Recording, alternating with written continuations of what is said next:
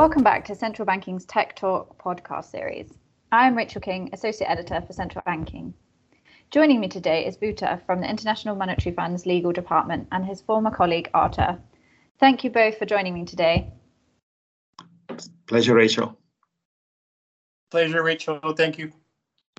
So the discussion today is going to focus on the impact of fintech and central bank governance, an issue which was the subject of a recent paper published by you both. Um, so there's no question that fintech presents unique opportunities for central banks. Um, so, for example, the pace at which technology is evolving will allow central banks to enhance the execution of several of their core functions.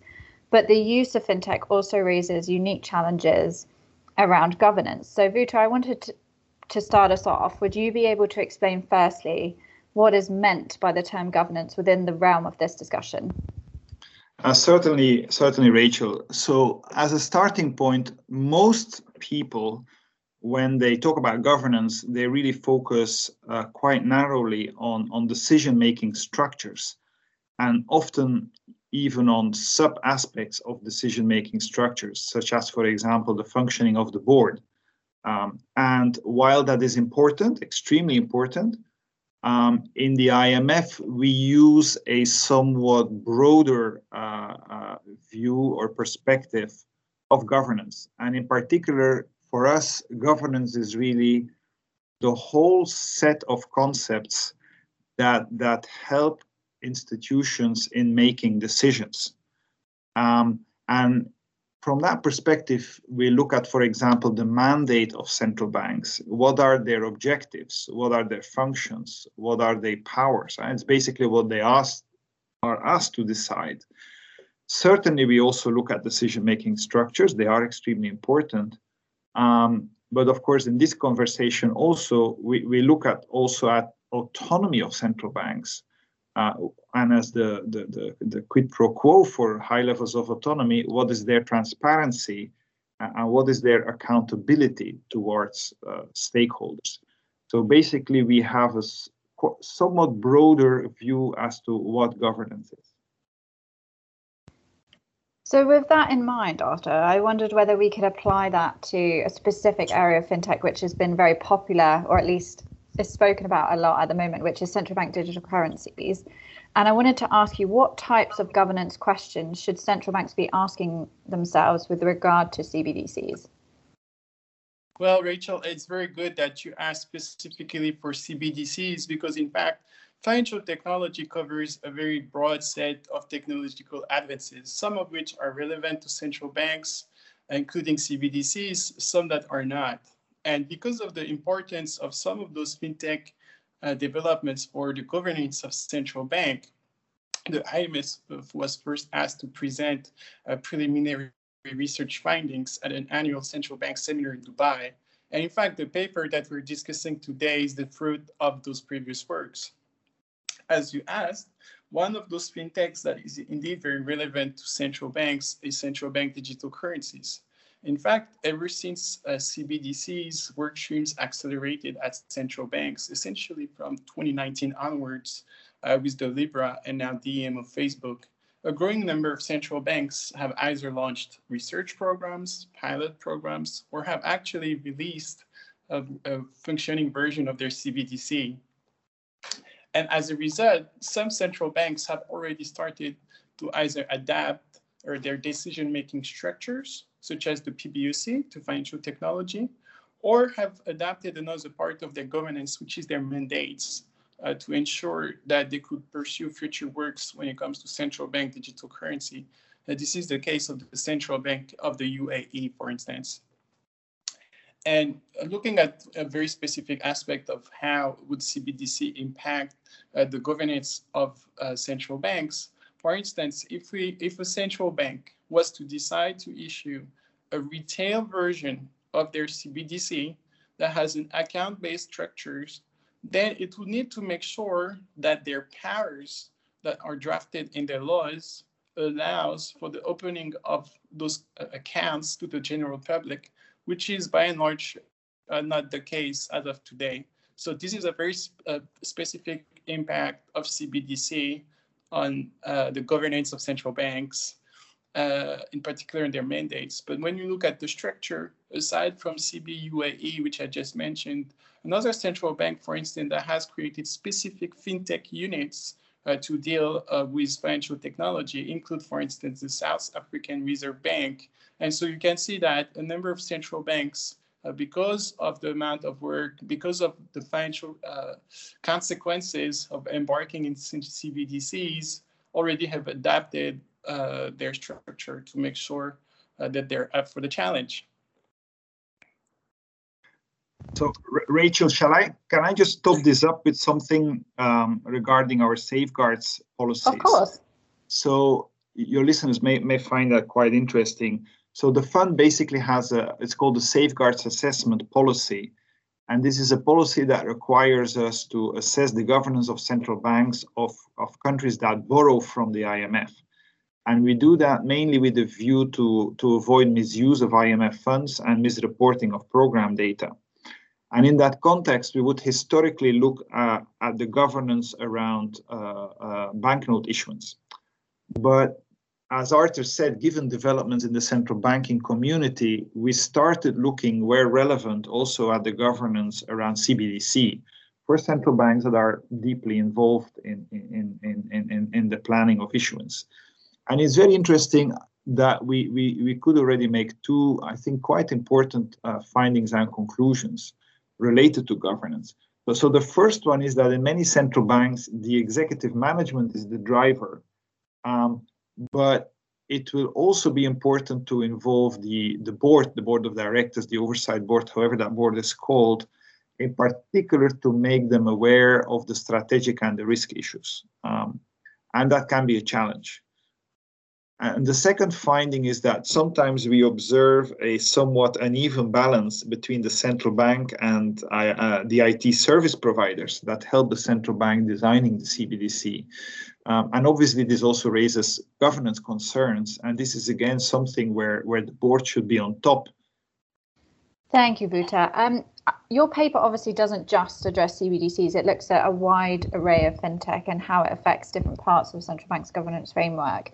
Um, and I wanted to ask you if we consider the broader fintech ecosystem as well, how will the use of fintech tools within central banks impact these institutions' autonomy, if at all? Hmm.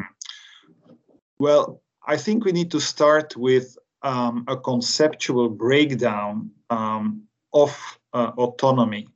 Um, and a little bit like we do with governance, we break down autonomy uh, along four subcategories. We talk about institutional autonomy, functional autonomy, the personal autonomy, and the financial autonomy of central banks. And these are widely used concepts in the central banking community. Um, and when it comes to fintech, on the one hand, we believe that fintech will not really pose uh, fundamental issues for the institutional and personal autonomy of central banks. Um, however, however, uh, if there are weaknesses in that regard in the central bank, a fintech can exacerbate them. So I can give you an example. Imagine a central bank that has weak, uh, what we call incompatibility criteria and, and ethics rules. Uh, when those are weak, there is a high risk for uh, conflict of interest and thus personal uh, autonomy of senior central bank officials. Uh, what this really means is that the central bank leadership is uh, vulnerable to private sector capture. Now, if that would be the case generally with respect to the financial sector, obviously you also have a risk with regard to fintech firms, and that's something to take a look at. Um, there's also an issue, and maybe Arthur can speak to that a little bit later, uh, when, for example, governance would governments would adopt a national fintech strategy that assumes an important role of the central bank. And this can also pose challenges. Now, what I've said is very different for financial and functional autonomy of central banks, where fintech can have uh, a very, very uh, high impact. So let me give you two examples. Um, uh, take first the issuance of uh, private digital forms of money. Uh, they could, uh, or those could crowd out banknotes and by consequence, central banks could experience uh, a loss of monetary income in our jargon, and we call that seigniorage. Um, and this may in turn hurt, well, first the profit and loss account, and then ultimately the equity, and, and, and thus also the financial autonomy uh, of central banks. Basically, they can become undercapitalized uh, in their balance sheet. Mm-hmm. Uh, and another example would be uh, imagine widely used uh, uh, private payment system that does not settle in central bank money. Um, well, this could definitely impair the functional autonomy of the central bank in implementing its monetary policy, but also in pursuing its payment system soundness mandate. And obviously, this would even be more the case if that system didn't settle or didn't use national currency. Um, so in some, in some, yes, there will be an impact. The impact will not be enormous for institutional and personal autonomy, but for functional and financial autonomy, it could really be uh, huge. So, following your argument, then, it's not really necessary for central banks to have what we would, I guess, deem full autonomy when it comes to fintech. Not necessarily, Rachel. Uh, that's right. And uh, you know, this may come a little bit as a surprise to some of our listeners, um, but but you're absolutely right. And so let me explain that or try to explain that. So, from a financial and personal autonomy perspective, it would be important that central banks enjoy the highest level of autonomy, including to deal with fintech. Um, but take, for example, functional autonomy, it's a little bit more, more nuanced. Uh, and as a starting point, we should really bear in mind that central banks need not enjoy uh, uniformly high levels of functional and also actually institutional autonomy for all their functions. Um, so take, for example, monetary policy. For monetary policy, you want to have absolutely the highest possible level of autonomy because we know that uh, the political institutions should not control the money supply. Of course. But, right. But other functions can operate with, with much lower levels. Um, take, for example, the fiscal agency function. The central bank acts as fiscal agent for the government. Well, it will act as per direct instruction of the government, and there's nothing wrong with that. Same, for example, with exchange control frameworks, which are typically imposed by the government and then implemented by the central bank. And it's very interesting that this is exactly the same what happens with the currency issuance function. If you look at legal frameworks of many countries today, you can see that the Minister of Finance often uh, approves the issuance and the format of new banknotes. And that's understandable, understandable because there are political uh, aspects to it. And just think about the images on a banknote. Uh, and that's not something that compromises uh, monetary policy per se. And our point is that the same is likely to apply in respect to the issuance of CBDC. Uh, and in particular, we can really expect jurisdictions where the political level will play a role in certain um, design features of CBDC. Um, uh, think, for example, this delicate question of, of, of access by non-residents. I mean, this can be politically tricky. Um, and you know, it would be understandable that the politicians or the political institutions play a role in that regard. Um, and that is not inherently inappropriate as long as the central bank is and remains very autonomous in managing the overall uh, money supply. No, that, that makes a lot of sense. Arthur, did you have anything you wanted to add? Well, on the different levels of autonomy, I think uh, I, I have um, a little bit uh, more to add maybe in the last question uh, when discussing the, the complex relationship uh, between central bank and the government. Yeah, uh, yeah, of course. That, yeah. Yeah, so obviously central banks and governments have long enjoyed, I guess, what they would deem a, a special relationship, one that should be built on respect and independence and, and an understanding that both both agencies are vital in maintaining financial stability um, Arthur, how do you do you see this relationship evolving as, as fintech is more widely used by the central banking community? Thanks, Rachel. Well, this question of the relationship between the central bank and the government is in fact a very tricky one uh, because it's both a complex one and an evolving one that depends on the rules, the one that we're going to discuss, but also on the practice of the rules by both central bankers and the governments themselves. So let me explain. The relationship is first complex uh, because indeed, uh, despite the independence that has been enacted for central banks with a growing importance since the great inflation of the 1970s and 80s, central banks still have close relationship with their governments. And there is the fiscal agency function that Wouter just mentioned, but there's also one part of the mandate where central banks are in fact asked to support the general economic policies of their governments. Um, and so you can see that that um, central bank are asked to work closely with the governments, even though in, in an autonomous fashion. However, the relationship is an evolving one, which is uh, the heart of your question, given amongst uh, others the challenges that innovative endeavors such as CBDCs do pose uh, for the governance of central banks. For instance, uh, in fact, when countries do decide to embark on an ambitious uh, technological and in fact uh, usually digitalization agenda, uh, overall, it's very rarely the case that it's the central bank that is at the very beginning of this uh, technological change.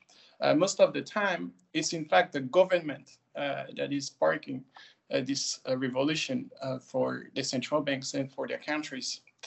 And as a result uh, of uh, the impetus that comes from the government, this can actually have a strong impact on central banks, especially if they embark on expensive and transformative uh, technological uh, adoption, including central bank digital currencies. And so you can see that uh, financial technology, therefore, has an impact on how uh, this relationship is evolving because uh, these uh, specific fintech agendas uh, can basically make central banks adopt very expensive CBDC tools, for instance, that has an impact on, for instance, the financial autonomy of the central banks. And therefore, you need a very close relationship uh, between and a respectful relationship uh, between uh, your government and your central bank for um, this relationship to continue to function uh, within the boundaries of the laws that were set in the past. Wouter, did you have anything to add to Arthur's point? Um, well, maybe a little one. So, so indeed, what it really requires is is careful consideration of each other's roles and responsibilities, mm-hmm. and and a clear I mean, ideally, a clear delineation between monetary uh, and fiscal responsibilities. And, and something that we have observed that is quite tricky is when central banks seek to play a role in financing private sector, fintech, uh, uh, let's say startups or activity, mm-hmm. and that can really be can be really tricky. So central banks should really be very careful in uh, acquiring, uh, for example, equity stakes in fintech firms that can create all kind of um, uh, conflict of interest. Mm. And, and, governments have an alternative, uh, for example, development banks or national holding companies, or, or even subsidiaries of sovereign wealth funds could do that kind of stuff. No, um, or also if, if if, as part of that national strategy that Arthur described, central banks were uh, called upon to provide grants uh, to fintech firms, uh, that may also be delicate. You know, it's not it's not a given that central banks have a legal mandate to give grants to private sector firms. And so, so central banks and, and the government would really be well advised to delineate their respective roles and responsibilities, um, you know, as clearly as possible. I wonder if in the future we're going to see some of these these roles shift slightly because at the moment I feel like some central banks are operating in a a grey area which is not necessarily outside of their mandate, but it's just not in anyone's mandate. So they're sort of fulfilling that role whether they should or not. So I think we're going to have to watch that space very carefully. That's a great point, Rachel. Agreed. Um, I wanted to thank you both uh, for coming along and speaking with me today. It's been a very insightful discussion, and obviously our listeners can can take a look at the, the paper and the article that we've written up as well um, for more information. Absolutely. It was a pleasure um, to be here, Rachel. And people can also always reach out on our email addresses and we would be happy to engage. Thank you so much for the opportunity. Thanks, Rachel. Always a pleasure talking to you.